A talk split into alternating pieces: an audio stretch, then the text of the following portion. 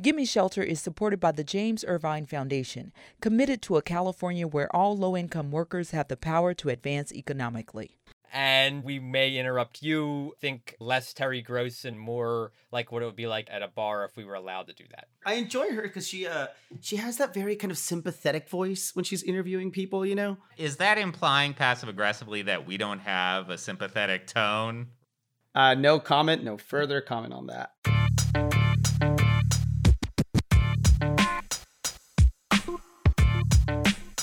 Welcome to Gimme Shelter, the California Housing Crisis Podcast. I'm Matt Levin, data and housing reporter with Cal Matters. And I am Liam Dillon with the Los Angeles Times. And today, Monday, October 5th, it's deja vu all over again, Liam. Rent control is on the ballot. It's like 2018, but not. Oh, God, I wish it was 2018. I know, me too. God, what a better year. In pretty much every conceivable way. This episode, we'll be talking about Prop 21, the sequel, the hotly anticipated sequel to Prop 10, the rent control initiative that lost pretty overwhelmingly in 2018. We have the perfect guest to talk about it with. We have from the Yes on 21 side, René Moya. He's the campaign director. And then we also, from the No on 21 side, have their campaign spokesman, Steve Maviglio. This will be the first of two episodes we'll be devoting to housing on the ballot. In two weeks, we'll be talking about Prop 19, the other big housing initiative that you'll be voting on. Have you gotten your ballot yet? It came on Saturday. How about you? No, not yet. Oh. I'm a little worried because I recently moved into a place that was not a residential like the post office didn't know it was a place where people lived. So you're in an, an illegal unit, is what you're saying. You're like in some converted warehouse somewhere. I live backstage where the animatronics are at a Chuck E. Cheese, and I pay fifteen hundred a month. Don't come to Sacramento. right to get outside, there's a giant claw that picks you up and puts you. But no, I'm I'm concerned. I haven't gotten my sample ballot or anything yet. Mm. I'm not quite sure what's going on. Should take care of that. Let's move to the most popular segment in all of California housing podcastery. It is. The avocado of the fortnight. And this avocado takes us to veto land population Gavin Newsom. Matt, tell us what Gavin Newsom's veto and 19th century Russia have in common. So, in the cabal that is the Sacramento Press Corps, we have jokingly referred to a prolonged episode in Gavin Newsom's homelessness plans called Czargate. You've made light of this on several occasions, have you not, Liam? I enjoy this one, yes. So take us through the saga of Czargate. So I will try to do this as briefly as possible. Boom, election 2018, Gavin on the campaign trail says, I want a point person on homelessness. I want a cabinet level secretary on homelessness. Dare I say, a homelessness czar. For those unfamiliar, czars, I know that's your favored form of government. Also, a common bureaucratic term for somebody whose job it is to deal with a really, really tough issue nobody else wants to deal with, like the drug czar nationally. So that's his campaign pledge. He gets elected. The following year, he says, Hey, you know what? I got this homelessness task force that I've appointed, which we've talked about on this podcast before. I got a bunch of other people to help me out with homelessness. Eh, I don't really need a czar. Eh, I'll be okay without it. I will say my idea was that the homelessness task force, after every meeting, they'd vote someone off, and the person who was left would become the czar. They didn't take up my idea. No, that kind was of- my idea. To kinda like keep a campaign promise, you know, and have some fun with it. But no, didn't listen to me. But anyway, back to the narrative here. Sure. So fast forward a little while longer, reporters are like, "Yeah, but you said you would have a czar on your campaign, Gavin." And then Gavin says very emphatically, putting his index finger on a podium. I remember this. He says, "You know who's the homelessness czar? I'm the homelessness czar." So we go, "Uh, "All right," but that that's not what you said on the campaign trail, but okay. Fast forward a little more to this legislative session. And there were a lot of high profile housing bills that died, which we've talked about in previous podcasts. But one, which was a meaningful bill, was a piece of legislation from Democrat Luz Rivas from the San Fernando Valley, which would have created a homelessness czar. And it was backed by a bunch of homelessness services organizations. And their argument was you know, we have all of these homelessness programs spread across multiple agencies, and we'd like some type of centralized body, and particularly one person who's responsible for all these to work in concert. And the bill got through with bipartisan support in both chambers. That means it gets sent to Governor Gavin Newsom. And so now the question is well, is he going to kind of relent on his previous position and flip, flip flop and go back to what he said on the campaign trail and sign the bill into law? And the answer is no. The deadline for Gavin to sign all of these state housing bills and all bills is the end of September. He vetoed the bill a couple days before that deadline. And his message was while he sincerely appreciates the intent of this bill, he does not support this particular vision of organizational restructuring at this time. And in doing so, he says that he actually has a different person as a czar. He pointed out that his advisor, Jason Elliott, on housing and homelessness issues, has been with him since the beginning, has had had a variety of titles. Now apparently has added the title of czar to his docket. I don't think Newsom said that explicitly in the veto message. No, but it was a, it was an interview he did a couple like a week or two before all this happened, where he said, "Now, in fact, there's someone else. Jason is my czar." So I guess Jason wears the crown and has the big scepter, if you will, for dealing with homelessness. We are, you know, having some fun with this because Czargate was a drama no one will forget. But there was some recent polling came out that highlights how much of a political vulnerability homelessness is to Newsom. So this was a UC Berkeley poll from a trusted pollster. Asked people a bunch of questions about how Newsom was doing, especially on the pandemic and his overall approval rating. And for the most part, Newsom did pretty well. But it also asked, what issues do you think he's doing his best on or not doing so great on? At the very bottom, the issue that people gave Newsom the lowest marks on was homelessness the issue that he prioritized at the beginning of this year before the pandemic hit. It goes to show you that whoever is, if it's more of a Kremlin type approach to solving homelessness, mm-hmm. the Duma perhaps, that, you know, hopefully they make some meaningful progress on this because it's certainly a political liability for the governor. And not just a political one, but, you know, I think a practical one in the sense that he came in promising to do a lot on housing homelessness. And as we've gone through multiple times, while there have been some notable successes, at the end of the day, the extent of the promises and the extent of the results, they've not nearly matched. And you see that by continuing to rise homelessness numbers and a precarious housing affordability situation still. I should also catch myself, you know, obviously we've been talking about this through an explicitly political lens, but obviously the human suffering of more than 150,000 Californians without a home should not be ignored. That's the fundamental problem that Newsom is trying to address. All right. Uh, anything else on Czargate? Are you sad that it's over, although it might not be? No, I don't think it's over until homelessness is over. So uh, we have many more years left, I think, of Czargate if we'd like there to be. Yes. And I think specifically, I think homelessness service advocates want to come back with something next year, perhaps in concert with what the administration might be more amenable to supporting, if not a czar. Baby czar. Um, let's move to the main topic of the podcast, and that is Proposition 21, a initiative that you'll all be voting on to expand the abilities of local governments to apply rent control to new properties in California. Where do you want to start with this, Liam? Uh, we should probably start two years ago and talk about what that initiative was and then what's kind of happened since. So, 2018, as many listeners will be familiar and many voters, there was an initiative on your statewide ballot called Proposition 10, which would have allowed local governments to expand rent control policies around the state. Big dollar campaign, $100 million supporters principally the AIDS uh, Healthcare Foundation, a nonprofit in LA, were outspent by opponents, principally very large uh, landlords in California and around the country, like three to one. Over 100 million total, just to clarify. The initiative lost by around 20 points. If it was not the initiative that did the worst two years ago, it was among those that did. So a very stirring loss. A shellacking, I would say. Yes. Okay, so Prop 10 loses governor elect at the time, Gavin Newsom, who did not support Prop 10, says, you know what? I think there's room for compromise here. I want to get something done during my governorship that's some type of deal between tenants and landlords to protect tenants from escalating rents.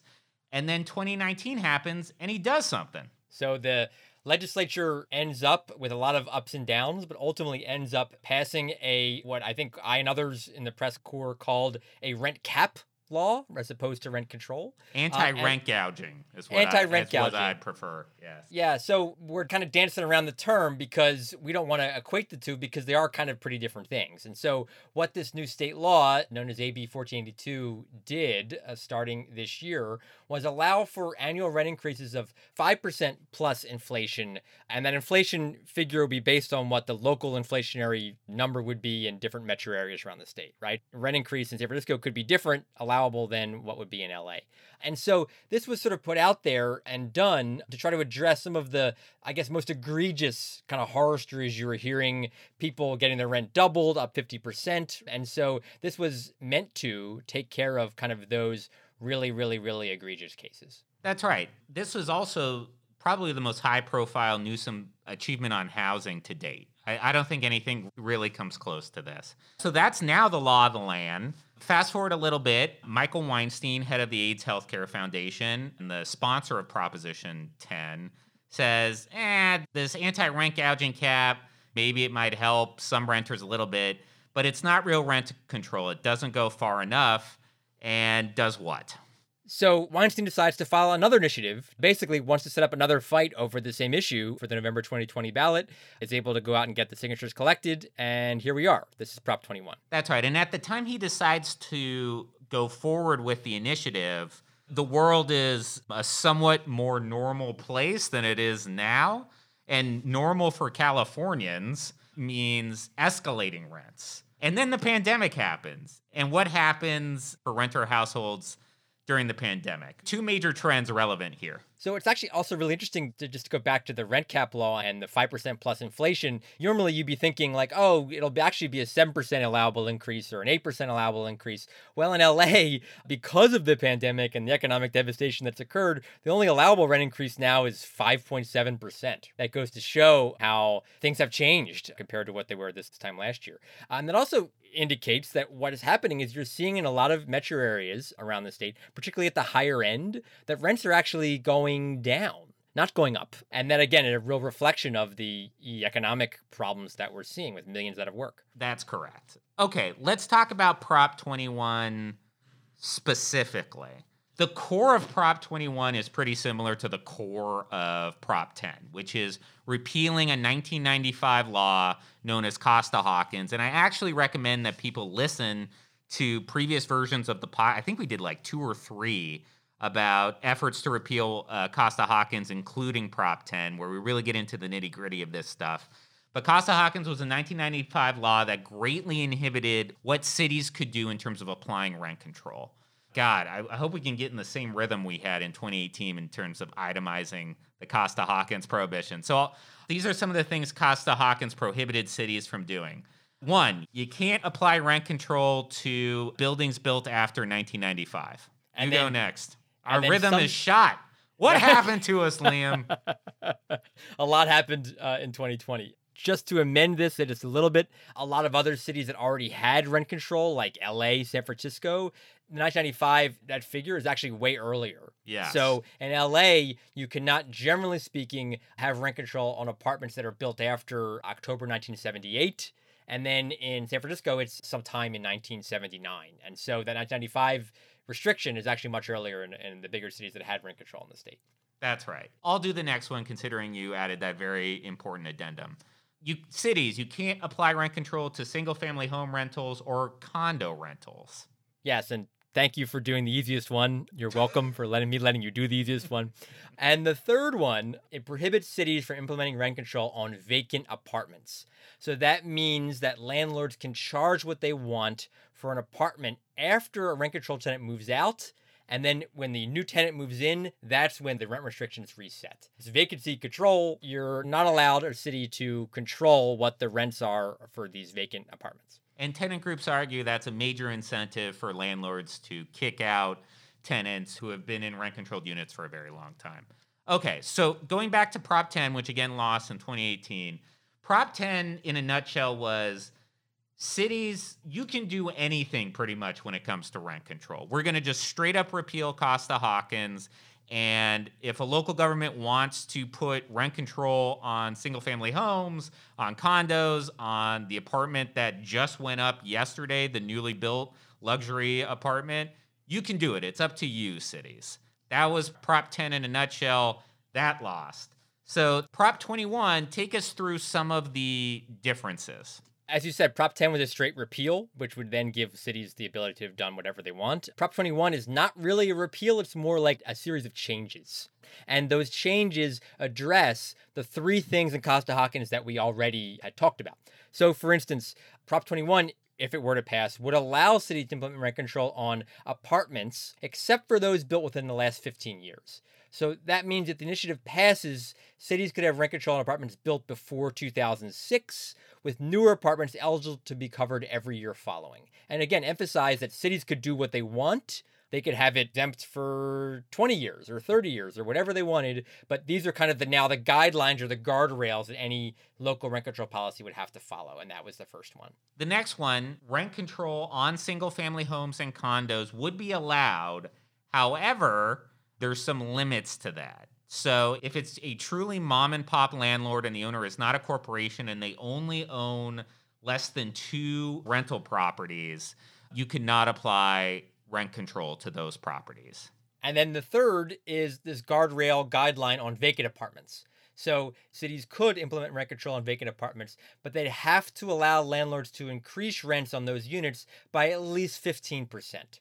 So another kind of allowance to what landlords could do under this new rent control regime. So this initiative now puts some guardrails on preventing cities from enacting, I would say, the most stringent forms of rent control. Yeah, I think if you actually talk to the proponents, they would say, well, look, we never actually expected or wanted cities to have done these things in the first place two years ago, but cities could have done it. And uh, opponents sort of pretty relentlessly hammered on some of these issues in the campaign from two years ago. And they wanted to kind of take away that argument by saying, look, very much factually, this is not something that's allowed now. And I think particularly important is the 15 year threshold. One of the main lines of attack from the No on 10 campaign was this was going to disincentivize new construction because you could apply rent control to an apartment building that even hasn't been built yet, conceivably. Right. California needs more housing units. This would be a huge disincentive to developers. That 15 year provision is supposed to guard against that line of argument. And it's the same provision that's uh, we mentioned the rent cap law earlier that also exempts that 15 year look back, that new construction look back. And so it's a similarly along the lines of what now is already in state law. And multifamily developers will tell you that they need several years of decently high rents to recoup the expenses of building new apartments. So uh, Prop 10 did not fare so well. The initial polling was not so favorable towards it too. How is Prop 21 doing?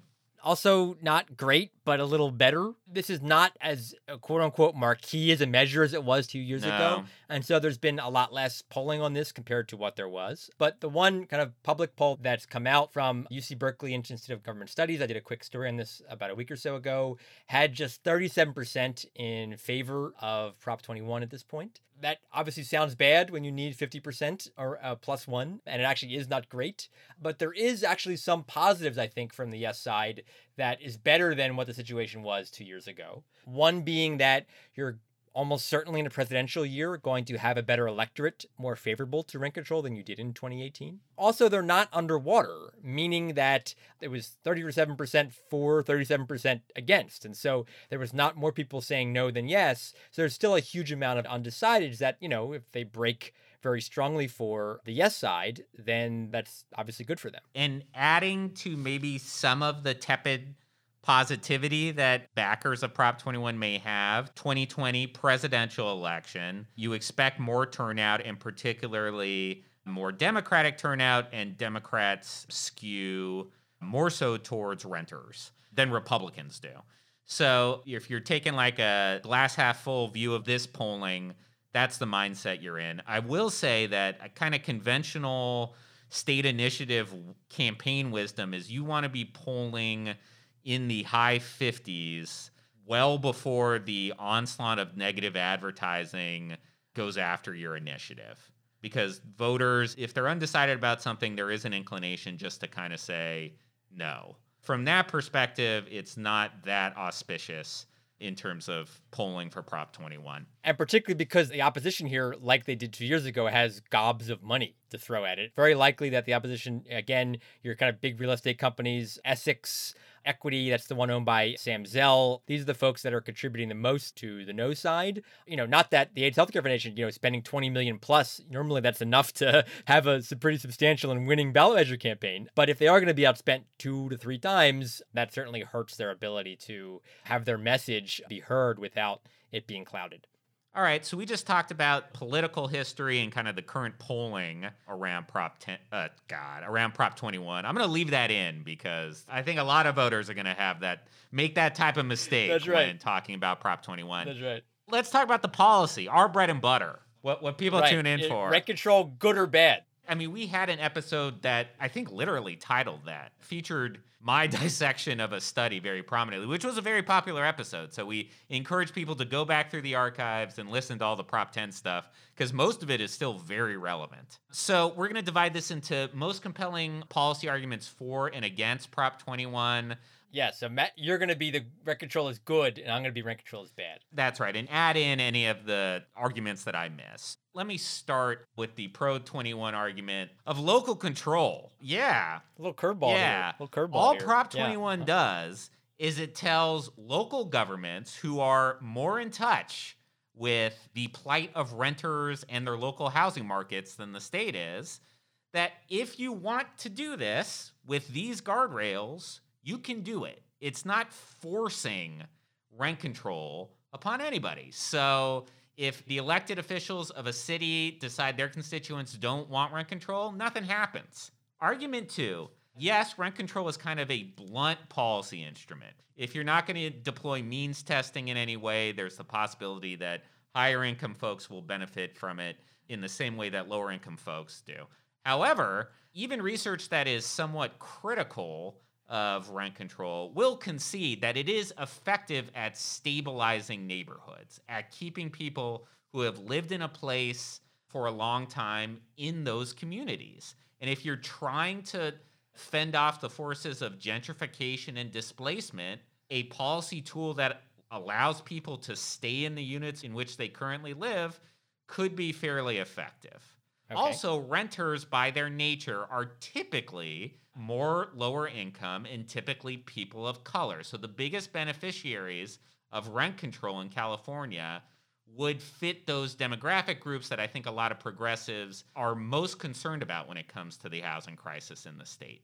So there you go. Those are two and a half arguments supporting it. Let me just throw in another one here. Yes, rents are declining right now, but do you really expect that to be the case two years from now, three years from now, four years from now? I think more Californians would expect once there's a sense of normalcy in the housing market, and considering that the state hasn't been building a ton, that rents will again shoot back up after the worst of this pandemic is over. So there you go.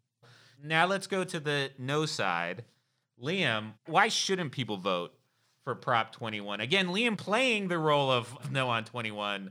Yes. Neither of us have any opinions on anything ever. Go ahead. So, Matt, in this role, I am glad that you, in your role, brought up the idea that the state has not been producing a lot of housing because economists, those who study the dismal science, generally are pretty uniformly, including liberal economists, against the idea of rent controls because they believe limits on prices landlords can charge will lead to fewer houses being produced, therefore driving up prices. And in a housing shortage that we're already in, which I think there's pretty universal agreement on, this could add a drag, further drag to housing production and then making the overall housing affordability problem worse. That's one. Another point too is that even if you have the kind of the carve outs that are in this initiative for new construction, there are always going to be ways that landlords who don't want to be under rent control to find ways to get out of it. Kind of a whack-a-mole, right? And I'll refer specifically to a study about how rent control has played out in San Francisco, a pretty high profile study in this world from three Stanford economists that found that rent control there, in fact, did reduce the supply of rental housing, not necessarily because it would slow production, but because landlords converted their rent controlled apartments to condominiums and then tore down buildings to replace them with newer construction. And that, they found, likely led to increased prices overall, with wealthier residents moving in. And so, point being here that rent control, yeah, sure, could help some people. But overall, we could end up with a worsening uh, affordability situation in communities that have it. And in fact, the study concluded by simultaneously bringing in, and I'm quoting from it, higher income residents and preventing the displacement of minorities, rent control has contributed to the widening of income inequality in the city. And so, that being the concern is that, you know, again, even if you are trying to find ways to address the drag on new construction that may well be there, there's always going to be ways and reasons that landlords may act to try to get out of this rent control regime. And that could have harmful impacts on the housing market and on tenants as well. The new construction concern, valid concern. That's why the 15 year provision is in there. And cities can even go farther. Oh man, correct me if I'm wrong, but Berkeley, when they were preparing for Prop 10 to possibly pass, introduced a possible new rent control regime should Prop 10 pass. And they put the cutoff before 15 years. It was 20, right? I'm not 100% That's sure, right. but I It think 20, that's I right. believe. And that's Berkeley, which, if you had to isolate a progressive bastion of support for rent control, be tough to find a, a place that would be more supportive of the concept than Berkeley. So the concerns about the disincentive to new construction could be ameliorated that way. Yeah, that was it. That's the best rebuttal. That's the best rebuttal. Any rebuttal to my rebuttal? Yeah, well, sort of, and I'm probably going to try to slide in another argument against this. How Um, dare you? But, but just like the Trump Biden I was just gonna say, and just so everyone knows, Liam's family is here, and none of them are wearing masks, and they're and they're all breathing on each other. But go ahead. yes. So there's this issue of vacancy control that the initiative will allows, which is, as we said, the principle that allows cities to restrict rents on units when they become vacant.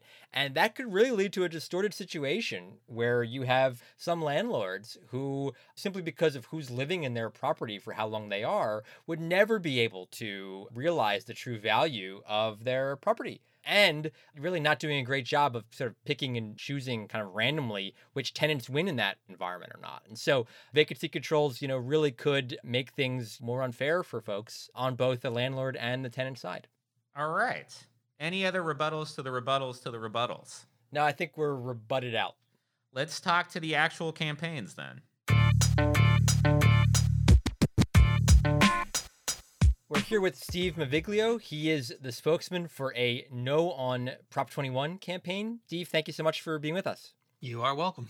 So, the last time, two years ago, there was a lot of focus from your campaign on things that, to be clear, actually could have happened under Prop 10 had it passed, but proponents said wasn't likely. So, you guys pushed back on the idea that yes, there could be rent control on new construction that could stymie housing production. There could be rent control on, that targeted the lone single family home rental from kind of a homeowner or a single person investor. But now with this measure, they've objectively changed all that and you can't do those things. Why is that not enough? Well, I think the new measure it was just changed for political reasons, not for policy reasons. And it essentially still remains a virtual blank check for individuals and communities, not necessarily municipal governments, to do just about anything they want within some parameters, which they defined with a few uh, lipstick on a pig improvements on this measure.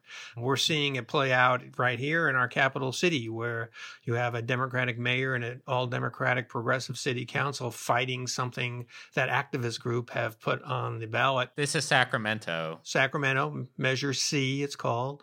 I think we're going to see that play out all over the state in a more extreme versions because it will be applied to more buildings.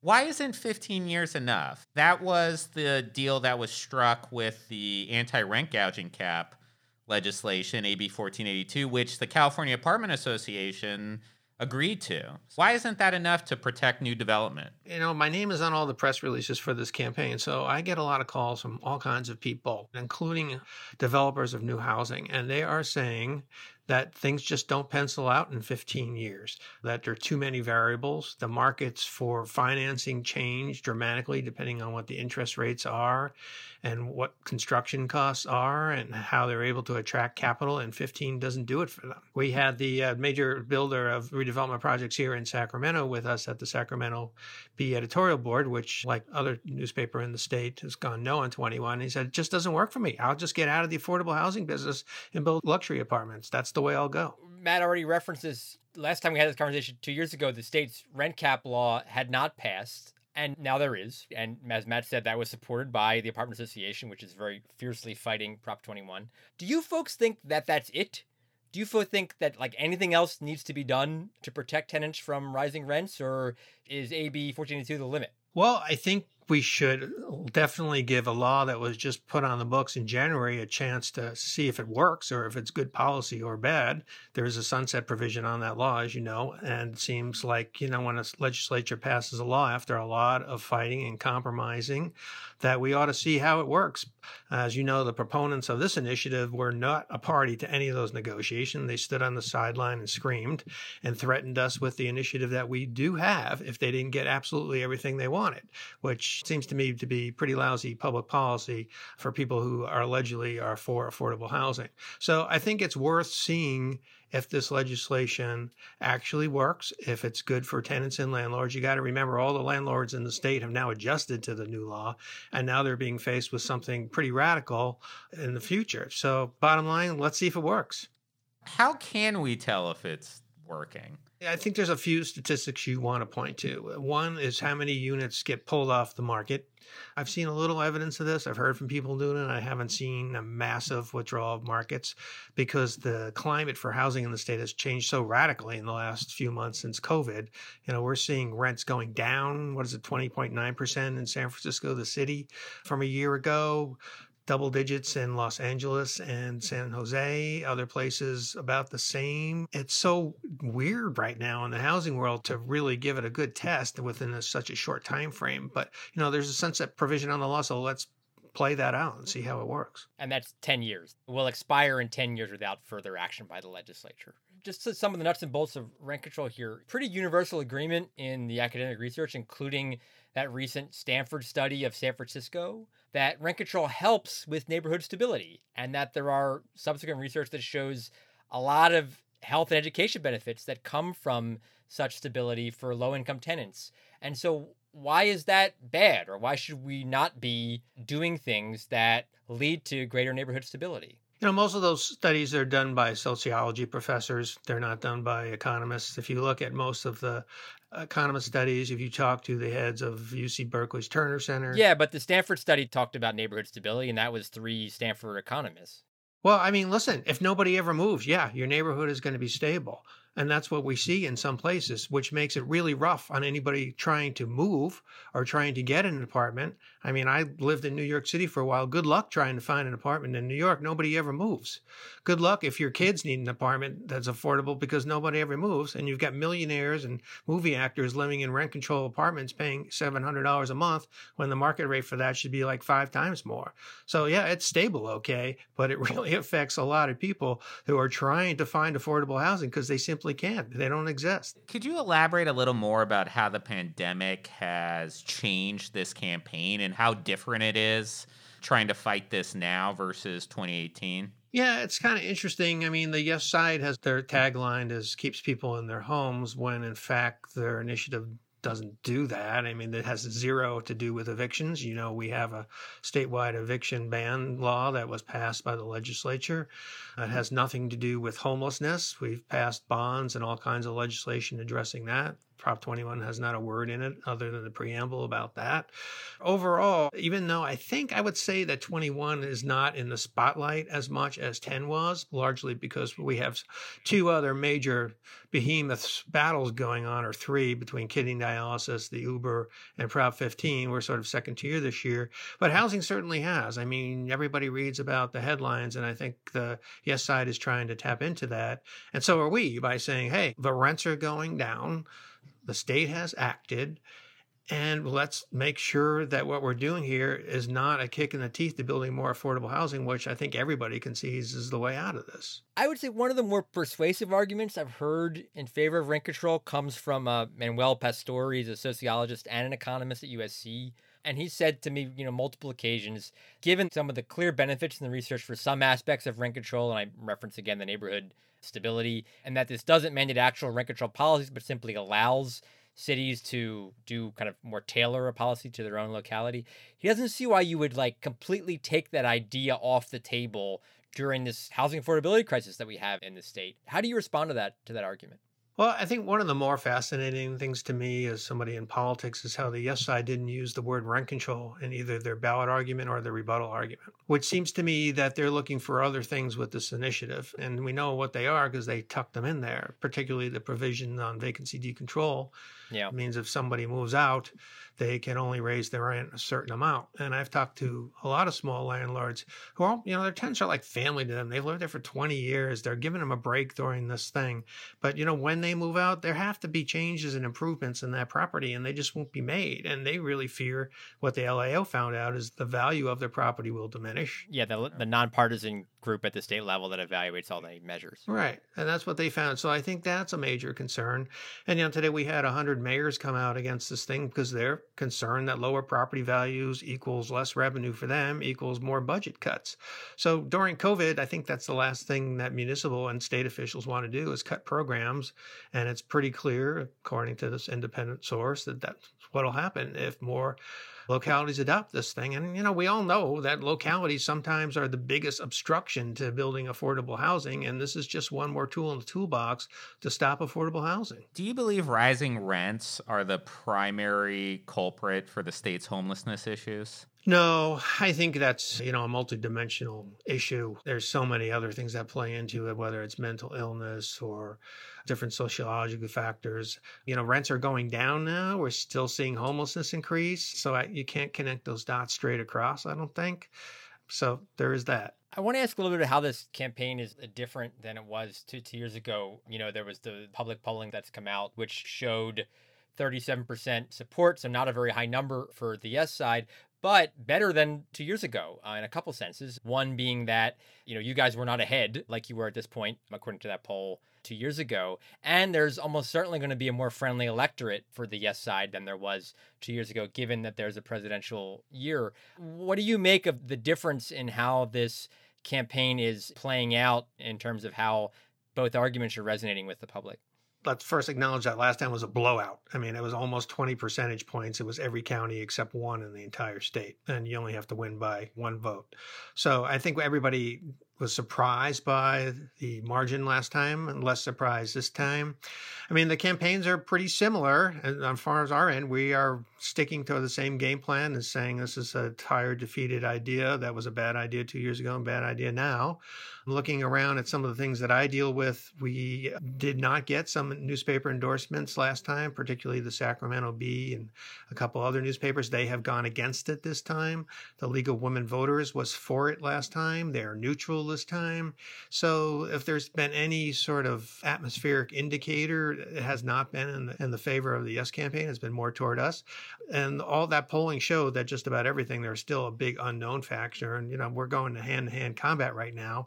The AIDS Health Foundation, uh, Michael Weinstein has put in 99.7% of the money on the yes side. He's put in a lot more than he is last time, approaching $30 million, which is about 10 more than last time. I mean, having lost every ballot initiative he's ever put on the ballot, I think he knows it's make or break this time, and that's why he's putting more money in it.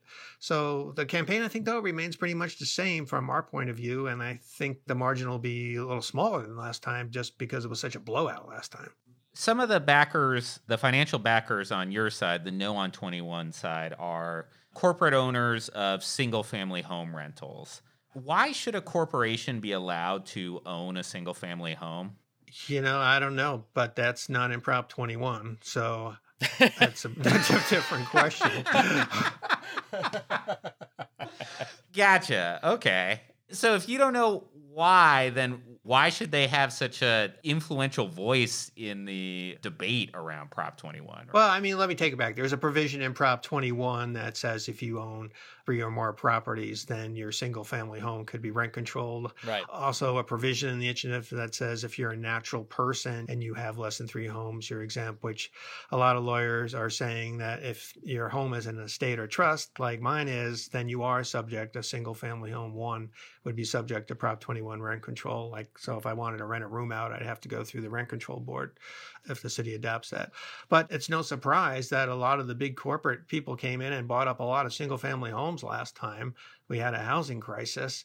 And I think this really, uh, they only exempted two properties. There's a lot of mom and pops that own a lot more than two units. Uh, some of these smaller buildings are six, eight units, and they're the ones that are going to be squeezed because they still have to pay their bills. And if they're only getting a minimal rent increases, this doesn't make any sense from a business perspective to hold on to that property. And guess who's going to come sweep it up? Of somebody bigger. Kind of dangerous if the way this was written, because it really is going to hurt the mom and pops who also contribute a substantial amount of money to this campaign and certainly are taking up the bandwidth on my telephone line, complaining about it a lot, I can tell you. All right. Do you have anything else? No, I don't think so. Steve, is there anything in our arrogance and ignorance that we neglected to ask you about Prop 21? It is the same tired ideas a couple years ago. I, I think the voters pretty much rendered their judgment. The legislatures weighed in, and here we are again because of somebody with a unlimited political slush fund from a so-called nonprofit. You know, that's the tale of the tape right now. How much ammunition did the rent gouging cap compromise from last year provide you in this campaign? How big a deal of it is for you to now be able to say, well, we did something? We have some type of curb against the most egregious rent hike. I think it's a very potent weapon. It's no surprise that we talk a lot about Governor Newsom being opposed to Prop 21. And the main reason he cited is because we just did something. He also was opposed to Prop 10. But I think having been in the trenches and seen the warfare and seeing how the proponents of this measure did not contribute to coming up with a compromise, he came out even stronger this time against Prop 21. So we're using that, I think, effectively. And we also, when voters say, didn't we just vote on this? Say, yeah, we did. And by the way, we also passed probably one of the most sweeping tenant protection laws in the whole country. So, yes, we're doing something. And I think voters like, ah, well, the focus groups said, yeah, okay. You're not just saying no to everything, you're actually doing something. And that's proved very valuable in, in the polling we've done and the focus groups we've done. And we're using a lot in, in our messaging. Does the rent gouging cap, does that happen without Prop 10? and now Prop 21? I think so, only because, you know, there was a legislative demand to do something too. I don't think anybody buckled under the threat of the initiative, clearly, because here we are with the initiative. And if, if there had been all or nothing, some of the people that signed on to Assembly Bill 1482 would have done nothing and rolled their dice with this. But clearly that didn't happen. And to their credit, you know, the Apartment Association was right up there in there with all those negotiations, and they've been in there with the eviction talk and everything else. And they've bought into the compromises, not waving the pom poms for it, certainly, but they've certainly been at the table and made constructive suggestions to it. And it's something that most people are able to live with, both tenants and landlords alike. And then you have the outlier, which is Mr. Weinstein and his million dollar initiatives not being part of that party. So I think that's where we are today in terms of overall legislation dealing with housing and evictions. Well, Steve, always a pleasure. Thank you so much for being with us. Thanks a lot. We are here with René Moya. He's the campaign director for the Yes on 21 campaign. René, thanks so much for being with us. How's it going, everyone? Good. All right. So let's start. Two years ago, there was another Proposition 10 rent control measure ballot that did not pass. And I want to talk a little bit about some of the things that have changed in the interim over the past two years. And one big thing is that the state now has a law that caps large rent increases every year. And it's taken care of, in theory at least, a lot of the horror stories that you'd heard of doubling rent increases, 50% rent increases prior to the last measure. And so, why is that uh, new state law not enough to address some of the concerns that you folks had previously? Well, initially, once that new state law, AB 1482, came into effect, Zillow released a study that estimated how many tenants would actually be impacted as a result of AB 1482. And that initial study found that only something like 7% of all rent increases in California would have benefited in some way, shape, or form from the law. And so, really, the vast majority of renters who are facing unsustainable rent increases are not the folks who are receiving rent increases of 25, 50, or 100%. The vast majority of people are in the firing line for evictions and losing their homes as a result of 5, 8, or even 10% rent increases, which are all allowable under AB 1482. And so, AB 1482, while an important first step, is definitely not enough to be able to stabilize rents in our communities. In fact, the Housing Now Coalition, which is both an endorser of Prop 21 and a supporter of AB 1482, recognize this in the data that they provided the California legislature. But I want to pull back a little bit here and say in the two years since Prop 10 failed, we know that the housing crisis has not got any better, it's gotten worse. We know that the number of folks who are homeless on our streets increased by an additional 20,000 people in the intervening two years. And in fact, in a lot of our major markets, it's probably demonstrably got worse even further than that. We also know that housing affordability is not necessarily something that most Californians can claim is a reality for the majority of renters. And so, really, the political conditions have not changed substantively. On the other hand, there's also this little thing called the COVID 19 pandemic, and the fact that this has caused uh, the mother of all recessions, even deeper than the 2008 recession, which means that really we are in an even worse crisis than we were even two years ago, worse than we were in 2008. And as a result of that, we know from a recent report that the recovery from this recession will probably take at least an additional two years. And so, mm-hmm. if we really want to get ahead of this crisis, we're going to need to have all of the tools at our disposal to be able to respond. And our cities and counties, unfortunately, don't have all of the tools that they need. So, just one point of clarification, real quickly. So, AB 1482, just for our listeners, it limits rent increases to 5% plus inflation. I wanted to talk about one byproduct of the pandemic, which is in certain metros in California, including big ones like San Francisco and Los Angeles, we are seeing a decline in rents. Now, it's not uniform, it's not homogeneous, but certainly in some markets, the rental market looks a lot different than it did before the pandemic hit. Why is rent control necessary then if rents are not escalating, at least as much as they used to be?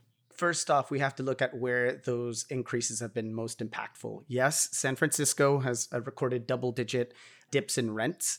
But in most parts of the state, even in Los Angeles, that dip in rental prices has been far less pronounced than in San Francisco, which mm. has fewer than a million people living in it, right? And we have 17 million renters in the state of California, number one. Number two, though, we have to remember that even if rents fall by 5%, but people are losing their jobs entirely, or they are seeing their wages collapse because they are getting their hours cut, they're being furloughed, it doesn't matter if rent falls 5% when your income has fallen by 25%. And so, really, as a result of that, the number of people who are burdened by that rent is not going down. We don't have a lot of hard statistics on this, but I think it stands to reason that, in fact, probably rent burdens are getting worse as a result of the COVID 19 pandemic. And this is something that I've seen, I should say, on the ground level because, you know, I talk to tenants all the time. I organize tenants in my quote unquote free time, which isn't very much free time these days. But still, this is not something that is academic. We know that the pain has gotten absolutely worse as a result of COVID 19. So if I'm a renter and I've lost my job and I'm behind on my rental payments and facing a future threat of evictions because of the pandemic, how would Prop 21 help me exactly if it just limits rent increases? Well, the response is fairly easy. We have seen that in many jurisdictions across California, city councils and mayors have tried to adopt things like rent freezes to be able to protect renters. It isn't just only the fact that there is a lot large backlog of rent debt that is accumulating. There's also the danger that a lot of landlords might try to use that or to push people over the edge by increasing rents. Again, I wish that were an, an academic concern, but it is actually something that is happening right now. The problem, of course, is that in a lot of jurisdictions, in fact, all of them, the rent freezes that city councils have attempted to impose, a lot of them have been challenged by the California Apartment Association, the folks who are really leading the No on 21 campaign they have been challenged, basically saying that cities and counties should not be able to expand their rent freezes to include those buildings that are not currently under rent control or that can be brought under rent control. Just to clarify, on rent freeze, you mean freezing the ability to increase rents, correct? Absolutely. Like Absolutely. So, here in the city of Los Angeles, for example, the city council attempted to pass a universal rent freeze. They could not do that because of limitations at the state level. There are state laws, in particular the Costa Hawkins Act, which prevents them from being able to do that. If Prop 21 passed, those restrictions would be lifted so that our city councils, our mayors would be able to enact more and broader rent freezes and other forms of emergency protections that they can't otherwise do. This is why in May of this year, the Los Angeles City Council passed a resolution asking the state government, including the governor himself, to lift restrictions on rent control as part of the recovery efforts against the COVID 19 recession. Unfortunately, the legislature and the governor were not responsive to that request, but the voters of California will have an opportunity to arm our local city councils with those tools to ensure, again, that they have the broader tools that they need to be able to keep people in their homes. So I want to switch gears a little bit. You know, the academic research on rent control is pretty consistent as to how the policy helps incumbent renters, helps with issues like neighborhood stability, so people living in places now. But it also seems to indicate that it could hurt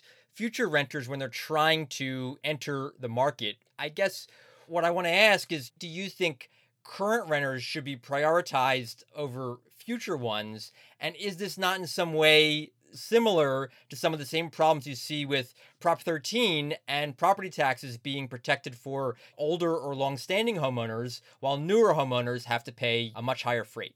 Well, I'd start by saying that I don't think that the connection of Prop 13 is very apt there for a number of reasons. Number one being the fact that, simply put, renters in California tend to be poorer than your average homeowner, right? We are talking about a segment of the population that is more precarious financially, that is more precarious when it comes to work and worker protections. A lot of folks in the service industry, for example, that have been particularly impacted as a result of COVID 19. But I think it goes a little bit beyond that. On the one hand, the current economic landscape is such that the normal rules of what a housing market looks like, where people are going to be flocking to the cities to get apartments in San Francisco, they're probably not going to be the same conditions that prevail once COVID 19 passes in the next couple of years, right? As a result of that, I think that concern over theoretical future renters moving into San Francisco, suddenly having those concerns be more important than those of the folks who stay or are currently living in these cities, I think is a little bit of an academic point. Number two, who are the renters that we're protecting that we're trying to keep in these cities? Again, we are talking about working class people. We are talking about Latino folks. We're talking about African Americans whose numbers have been dwindling in the state of California for the last few decades. We need to be able to protect and ensure that our cities are not just places for the fabulously wealthy to live in.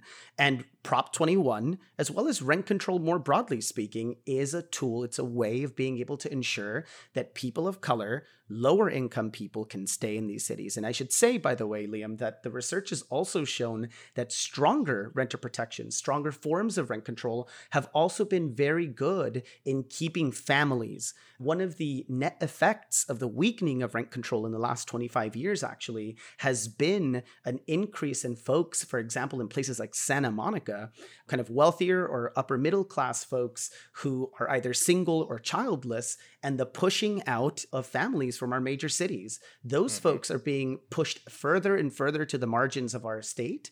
They're being pushed out to the suburbs and the exurbs and having to commute back into the city. That is something that we can do something about. We can address that. And Prop 21 is no small part in a potential solution to that.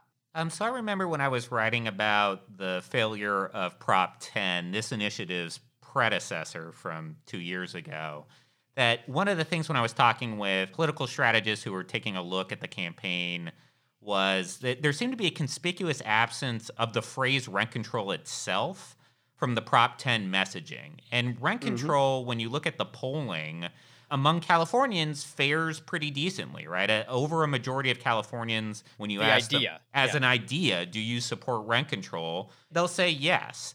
And I'm curious when I've looked at the Yes on 21 campaigns, some of them mention rent control, but a lot of them don't. And so I'm wondering why haven't you guys been more explicit that this is a rent control initiative in your messaging? Well, we have definitely been a little bit more clear about that than during Prop 10, having lived through both campaigns. Like, I can assure you that that's definitely the case. If you go to our website in particular, there are very clear mentions of rent control as a policy option. But there's an, an element of voter education here, though.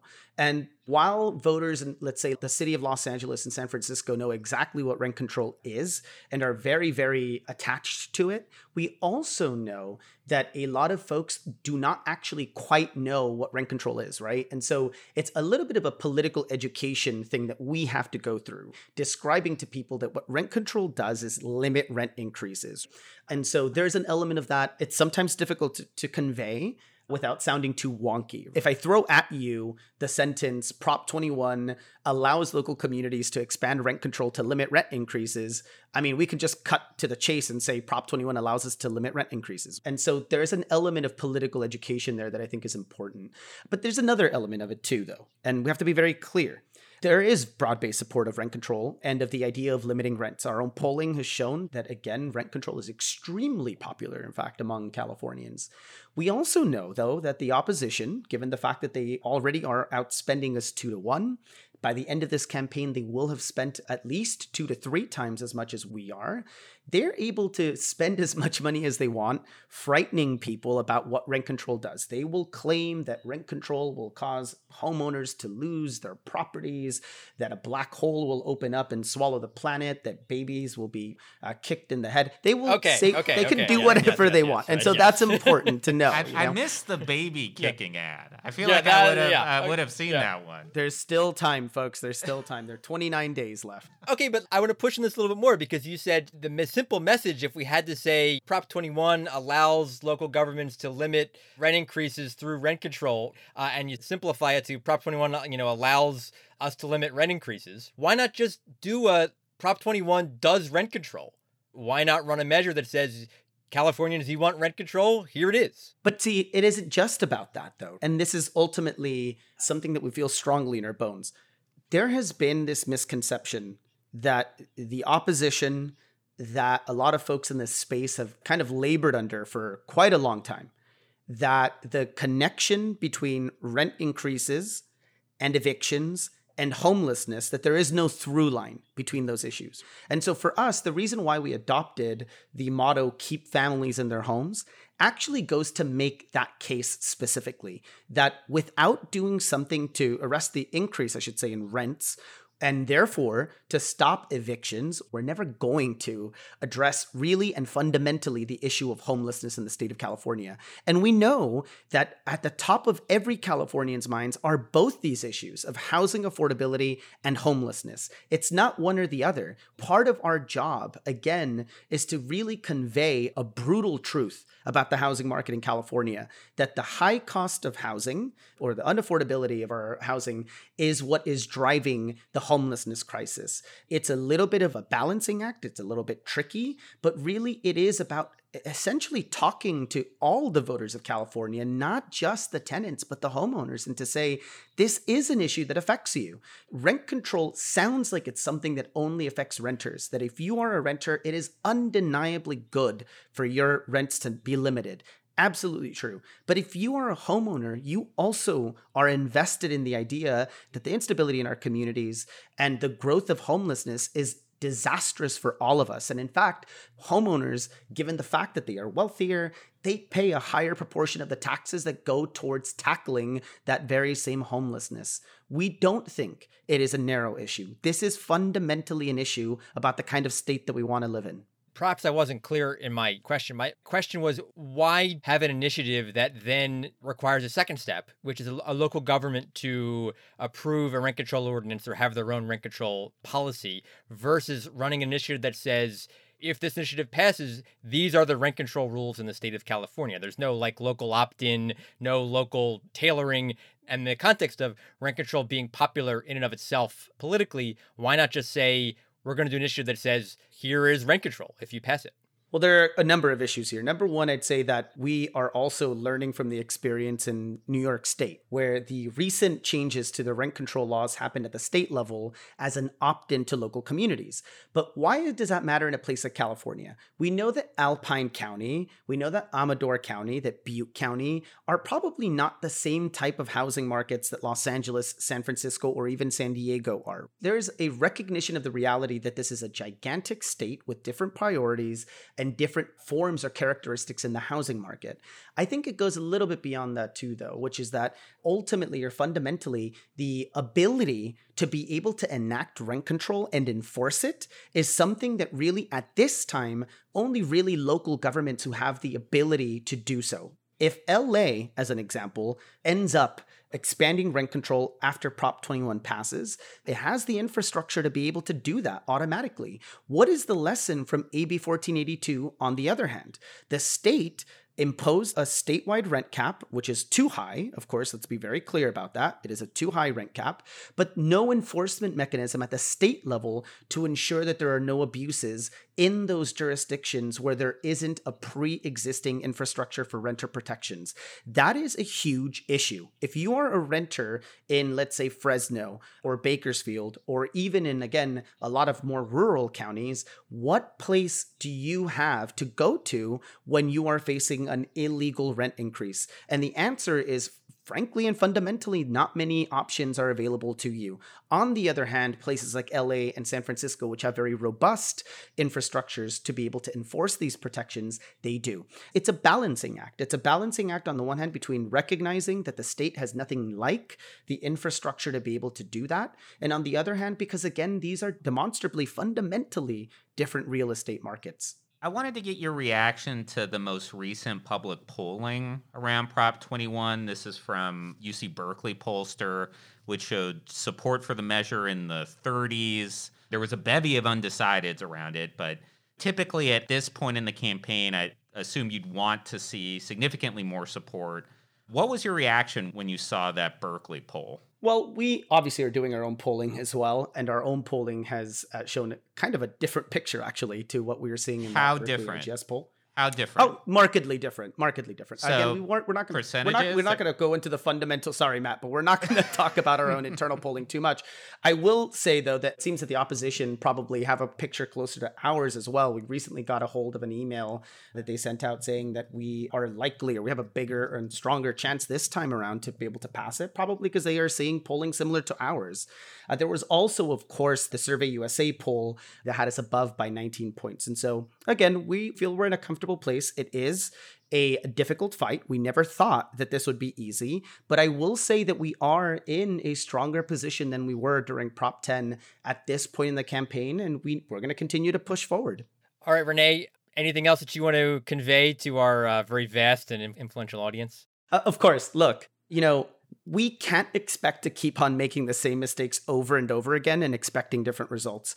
The problem, of course, is that the No on 21 side, the No on 21 campaign, are going to continue to say that steady as she goes is enough, that we can continue doing the same thing over and over again, tweaking at the margins here and there, but ultimately not fundamentally addressing some of the issues that our state confronts. Prop 21 is an important first step. It's an important first step because it does so much to protect the people who are already there and vulnerable. That will protect the 17 million renters of California. But there is another aspect of this too.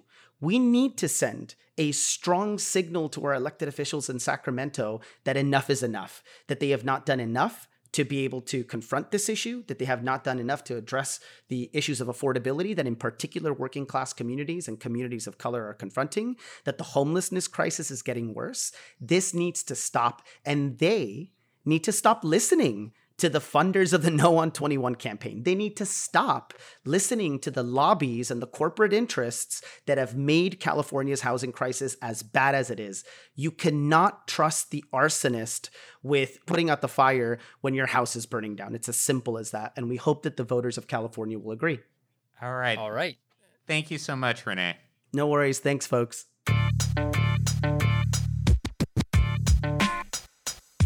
Thank you for listening to Gimme Shelter, the California Housing Crisis podcast. You can find me on Twitter at M11Reports. And me, Liam Dillon. My Twitter handle is at Dillon Liam. And thanks, as always, to our producer and editor extraordinaire, Victor Figueroa, who is constantly editing out Liam interrupting me and yelling at me in a way that was reminiscent of a certain event that happened earlier this week. Thanks again for listening, and we will be back in two weeks with the remainder of Housing on Your Ballot.